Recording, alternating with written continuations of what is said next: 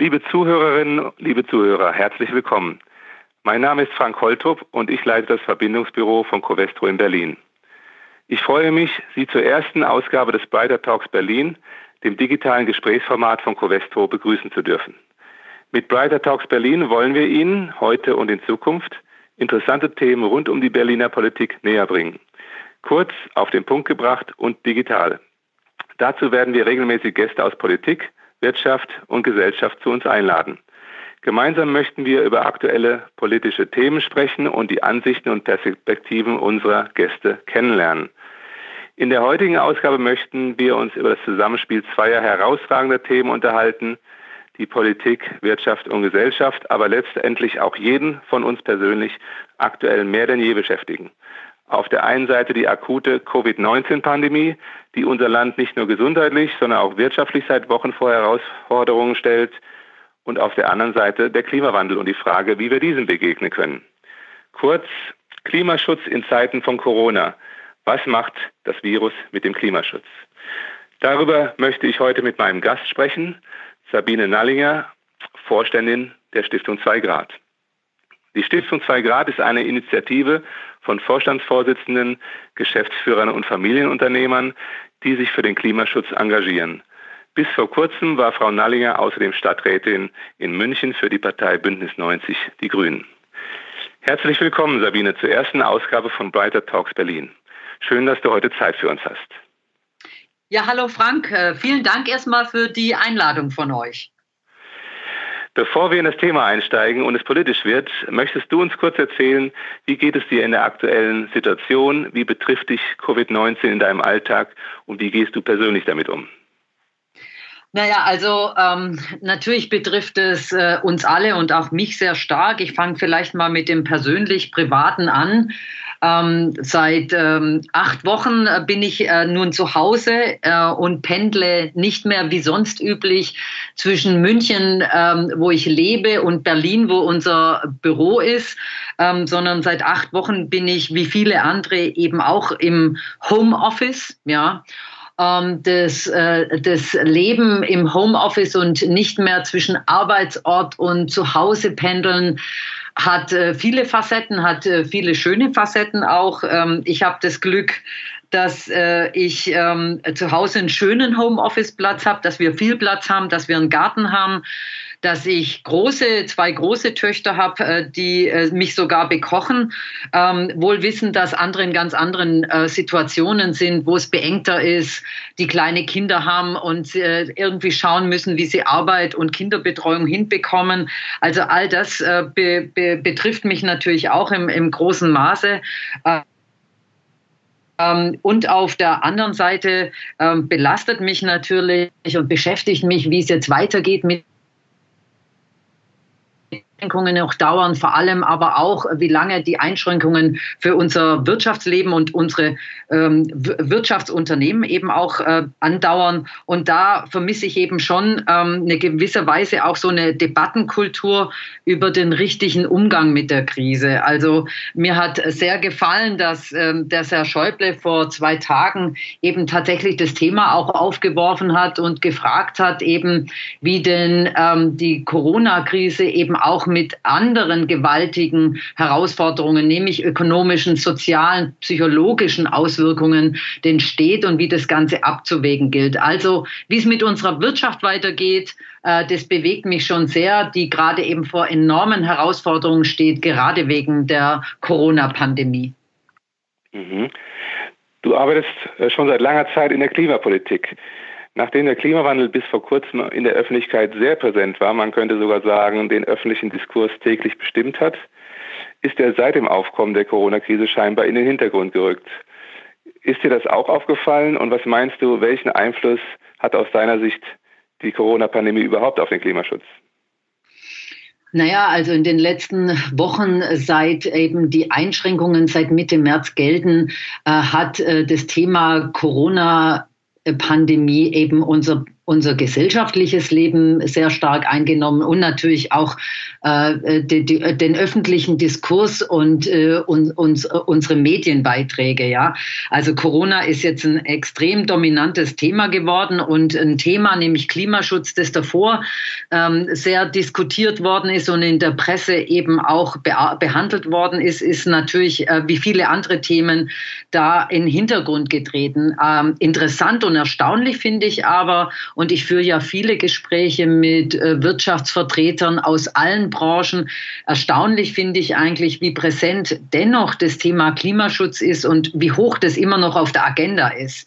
Ähm, und ähm, ich, ich glaube eben, dass, ähm, dass, äh, dass man da vieles draus ablesen kann. Also, dass das Thema Klimaschutz überhaupt noch so hoch auf der Agenda ist, zeigt mir, dass die Transformation äh, in Richtung Klimaschutz in der Wirtschaft schon längst läuft, dass Unternehmen sich darauf eingestellt haben, um ihre Geschäftsmodelle, ihre Märkte, ihre Zulieferer eben umgestellt haben, dass sie eben angefangen haben, äh, Klimaschutz zu kalkulieren und zu berechnen rechnen und auch Investitionen zu tätigen. Und das, äh, das zeigt eben ganz deutlich, dass Klimaschutz eben von vielen Unternehmen tatsächlich als Modernisierungsprojekt verstanden wird, dass sie vielleicht gerade, weil wir in der Corona-Krise sind, die die Wirtschaft für so großen Herausforderungen stellt, eben auch herausreißen kann, weil sie sich eben neu aufstellen und äh, einen Neuanfang wagen und bei den zukünftigen Investitionen eben Klimaschutz auch mitdenken. Mhm. Ja, nach Einschätzung vieler Experten wird uns die Corona-Krise noch eine ganze Weile begleiten. Manche sagen noch dieses und vielleicht sogar noch nächstes Jahr. Äh, trotzdem wird an vielen Stellen bereits der Blick auf die Zeit danach gerichtet. Was sollten wir denn als Menschen, als Gesellschaft aus der aktuellen globalen Krise lernen? Naja, ich glaube, was es uns gezeigt hat, ist eben die Verletzbarkeit äh, unserer Gesellschaft und unseres Planeten, äh, dass, dass eben Krisen auf uns äh, zukommen können. Ich meine, anders als bei der Corona-Krise, glaube ich, sind wir auf die Klimakrise schon besser vorbereitet. Wir diskutieren seit Jahren drüber. Gesellschaft, Staat, Politik und vor allem auch die Wirtschaft stellen sich äh, darauf ein. Ähm, ich glaube, dass, äh, dass es da eben gerade auch bei der Klimakrise die Unternehmen auch ganz anders ähm, eingestellt sind und sich darauf vorbereiten.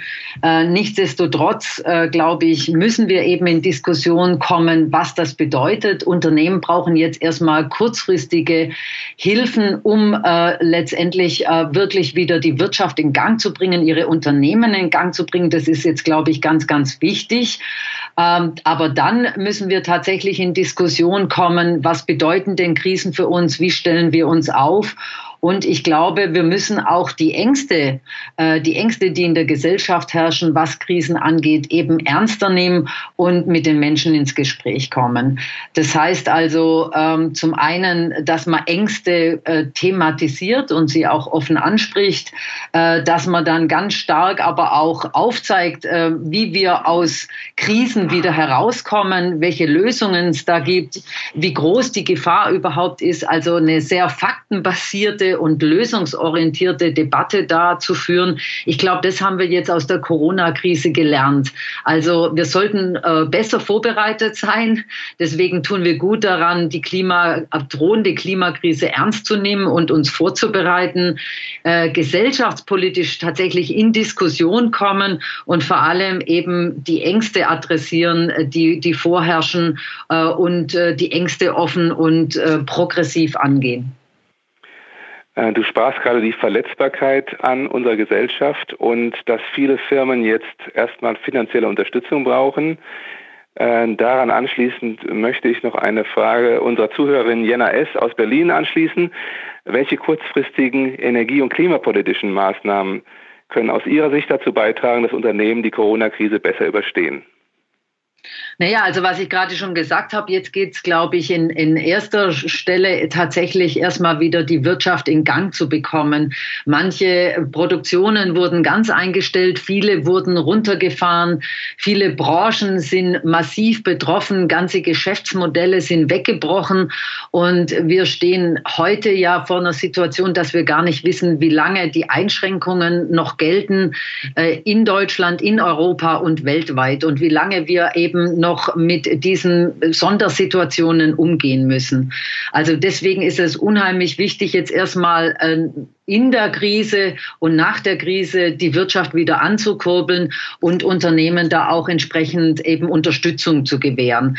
Wichtig, denke ich, ist aber bei allen ähm, staatlichen äh, Hilfsprogrammen und ähm, äh, Konjunkturprogrammen, dass wir eben nicht gegen Klimaschutz investieren, sondern gleich in die Richtung, richtige Richtung zukunftsgewandt alle Investitionen prüfen, dass sie auch tatsächlich Zukunftstechnologien äh, Infrastrukturen, die eben auch mit unseren Klimazielen kompatibel sind, eben unterstützen und in, in die richtige Richtung investieren. Ähm, ich glaube, in die Richtung müssen wir da denken. Ja, und da sind wir schon bei dem Punkt, der dich natürlich gestern sehr beschäftigt hat äh, nämlich ähm, der Unternehmensappell der Stiftung 2 Grad, den auch Covestro unterschrieben hat und neben uns auch noch 70 weitere Unternehmen, wo um ein Klimakonjunkturprogramm bei der äh, Bundesregierung an, äh, ersucht wurde. Wie wurde dieser Appell aufgenommen in der Politik, in den Medien oder auch bei Umweltorganisationen? Ja, der Appell, äh, glaube ich, der hat große Aufmerksamkeit erzielt und führt äh, zu, zu den richtigen Diskussionen, nämlich den Umgang zwischen Wirtschaft und Klimapolitik. Äh, Wirtschaft und Wirtschaftsunternehmen spielen eben eine enorme Rolle bei der Einhaltung unserer Klimaziele und immer mehr Unternehmen, so stellen wir fest, erkennen eben auch diese Rolle, die sie haben und auch diese Chancen, die sich durch Klimaschutz für ihr Unternehmen und für ihre Geschäftsmodelle eben ergeben geben. Wir merken, dass mehr und mehr Unternehmen sich eben äh, bei der Diskussion beteiligen und sich beteiligen und sagen, Klimaschutz bauen wir jetzt in unsere Geschäftsmodelle ein. Und was mich besonders als Vorständin der Stiftung freut, ist, dass wir bei dem Appell mit nahezu 70 Unternehmen eben alle Branchen, ähm, alle relevanten Branchen abdecken, auch Branchen, die eben so wie ihr bei Covestro vor großen Herausforderungen stehen. Und äh, der Appell hat eben sehr, sehr große Aufmerksamkeit erzeugt. Das eine, äh, das reicht von der Tagesschau, wo wir gestern Abend äh, eben auf äh, uns äh, zitiert worden ist, äh, bis hin zu internationaler Presse, bis hin zu New York Times. Äh, ich habe mich gestern vor Anfragen, vor Presseanfragen kaum äh, retten können. So, so viele waren das gewesen. Und es zeigt, dass das Thema eben in der Gesellschaft angekommen ist und in der Gesellschaft diskutiert worden ist. Schön finde ich, und, und wir hatten eben eine klare Aussage getroffen, dass eben die Konjunkturprogramme vom Bund, aber auch von der Europäischen Union eben ganz klar in Richtung Klimaschutz gehen müssen und sollen. Und ähm, gut finde ich auch, dass wir uns nochmal ganz explizit auch den Green Deal adressiert haben, wo wir klar gesagt haben, dass eben ähm, die, die deutsche Wirtschaft den Green Deal von Frau von der Leyen unterstützt und Partner sein will und mit ihr ins Gespräch kommen will. Mhm. Die Auswirkungen von Corona auf die Wirtschaft sind ja nun wirklich sehr weitreichend. Äh, man erwartet eine Rezession, wie man sie seit dem Zweiten Weltkrieg nicht mehr erlebt hat. Und deswegen geht natürlich die Diskussion in Deutschland los, wie und wann die Lockerungen der Schutzmaßnahmen erfolgen sollen. Einigen geht die Rückkehr, die Rückkehr in den Alltag noch nicht schnell genug. Andere würden den Lockdown am liebsten noch einige Wochen fortsetzen. Äh, wie stehst du dazu? Und wie sollte man in dieser Phase Wirtschaftspolitik und Gesundheitspolitik gewähren, äh, gewichten? Naja, also ich, ähm, äh, ich, ich glaube, dass, äh, dass das gerade wirklich sehr schwierige Entscheidungen sind, äh, die Frau Merkel und die die Bundesregierung äh, da gerade treffen müssen. Zum einen geht es um den Schutz der, der Menschen, der natürlich ganz, ganz oben steht. Und auf der anderen Seite aber gilt es eben auch abzuwägen, was die Einschränkungen, die sich durch Covid-19 gerade ergeben für die Gesellschaft, was äh, die Einschränkungen für Auswirkungen haben und wie die zu bewerten sind. Und deswegen fand ich das auch sehr hilfreich, dass Herr Schäuble eben auch äh, das mal ganz klar angesprochen hat und eben gesagt hat, dass wir diesen Abwägungsprozess jetzt starten müssen. Und äh, ich glaube, dass es die Diskussion in die richtige Richtung treibt. Ja, ähm, wir wir müssen einfach auch sehen, dass die Einschränkungen gerade, aber auch die Auswirkungen auf die Wirtschaft so groß sind. Ja, dass, äh, das, äh, dass wir eben vielleicht auch nochmal zu einer Neubewertung kommen müssen. Und ich wünsche mir, dass wir möglichst schnell wieder zu, zu einem normalen Leben zurückführen. Gerade zum Beispiel jetzt seit gestern die, die, die bestehende Maskenpflicht. Ich glaube, dass die sehr, sehr viel mit den Menschen macht. Es ist ja irgendwie so auch so ein Entfremdungsprozess, wenn alle jetzt mit Masken rumlaufen. Die ganzen Einschränkungen, die jetzt auch die Geschäfte betreffen, unser, unser gesellschaftliches Leben äh, ist doch sehr groß. Und äh, von daher hoffe ich, dass wir zu einer politischen Debattenkultur kommen, wo wir eben all diese Aspekte und vor allem eben auch die Auswirkungen auf die Wirtschaft ihren Arbeitsplätzen, auf die wirtschaftlichen Bedingungen auch von Haushalten, dass wir das stärker in Zukunft in die Debatte einbeziehen. Danke. Das äh, erlaub mir bitte noch eine Abschlussfrage, weil ich ja weiß, dass du sehr beschäftigt bist. Äh, wie glaubst du, wird unsere Welt oder unser Land nach der Krise aussehen? Äh, wie wird Deutschland in einem halben oder in einem Jahr aussehen? Laufen wir dann alle mit Mundmasken rum? Äh, und was können wir in Zukunft tun, um eine solche Krise zu vermeiden, die ja über uns unerwartet hereingeschwappt ist? Naja, ich glaube tatsächlich, dass äh, Corona sehr, sehr viel in der Gesellschaft bewirkt hat. Das große Thema ist ja auch das Thema der, der Entschleunigung. Ich habe ja schon gesprochen, dass ich zum Beispiel nicht mehr zwischen München und Berlin pendle das hat natürlich, schafft natürlich große Freiräume ähm, und hat insgesamt äh, zu, zu, einer Entschleunigung geführt. Ja? Äh, und ich glaube, dass viele Menschen nachdenklich geworden sind, äh, wie, wir, wie wir vor Corona gelebt haben, was jetzt anders ist, dass viele auch positive Aspekte bei all den großen Herausforderungen sehen. Und ich glaube auch, dass das einige Zeit nach Corona noch anhalten wird. Wir werden über unser Mobilitätsverhalten, vielleicht auch über unser Konsumverhalten, vor allem aber über unsere Arbeitswelt, wie arbeiten wir, wo arbeiten wir? Und auch über das Familienleben, wie leben wir zusammen, wie viel Zeit haben wir für Familie, wie viel Zeit investieren wir in Arbeit, das wird uns auch nach Corona auf jeden Fall noch weiter beschäftigen. Ähm, wie, wie, wie die Auswirkungen sonst noch sind. Frank, du hast gerade noch das Thema Masken angesprochen. Äh, die Frage ist tatsächlich, ähm, wie, wie wird es weitergehen, wenn eine nächste Grippewelle anrollt? Werden wir jetzt immer so derartige Schutzmaßnahmen treffen? Äh, ist das jetzt ein neuer Standard, den wir gesetzt haben? Das sind Fragen, äh, die werden sich erst mit, mit der Zeit zeigen. Äh, wichtig finde ich, ähm, weil ich ja aus einer Wirtschaftsorganisation der Stiftung Richtung zwei Grad komme, dass wir eben mit den Wirtschaftsunternehmen ins Gespräch kommen. Was hat Corona denn für Auswirkungen auf die Wirtschaft und was hat es auch für Auswirkungen für einen Neuanfang? Wir hören immer mehr ähm, Wirtschaftsvertreter, die eben sagen, ähm, jetzt haben wir alles quasi ähm, äh, noch, noch mal hinterfragt. Wir sind zum Stillstand gekommen. Ich habe es vorher schon angesprochen. Manche äh, Produktionen äh, haben tatsächlich eine Pause eingelegt und die Produktion wurde niedergelegt.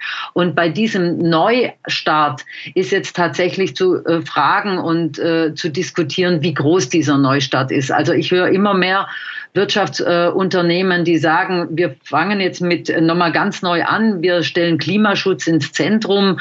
Jetzt ist die Chance dafür und das wird spannend sein, wie das in der Wirtschaft diskutiert wird, wie viele Unternehmen sich tatsächlich neu aufstellen, ihre Produktion neu aufstellen äh, und wie die Wirtschaft eben wieder in Fahrt kommt. Ja, ganz vielen lieben Dank, Sabine dass du dir heute die Zeit für uns genommen hast. Äh, ich fand das ein spannendes Gespräch, weil du eben auch noch näher an der Politik bist als die meisten von uns. Und es war mir ein Vergnügen, dass ich dich heute hier zu den Themen mal befragen durfte. Vielen herzlichen äh, Dank, Frank. Ja, damit wären wir auch schon am Ende unserer ersten Podcast-Folge und unseres Gesprächs mit Sabine Nanniang von der Zwei-Grad-Stiftung zum Thema Klimaschutz in Zeiten von Corona. Äh, es lief nicht alles rund. Ich musste mich heute wegen Netzwerkschwierigkeiten per Telefon einwählen und bitte deshalb die Tonqualität zu entschuldigen. Unseren Zuhörerinnen und Zuhörern danke ich fürs Einschalten. Ich hoffe, Sie hatten Freude an diesem Format und bleiben uns gewogen. Wenn Sie mögen, dann schalten Sie sich gerne wieder beim nächsten Mal ein. Und wir freuen uns schon auf die nächste Ausgabe des Brighter Talks Berlin. Bis dahin bleibt mir nur zu sagen, bis bald und natürlich bleiben Sie gesund.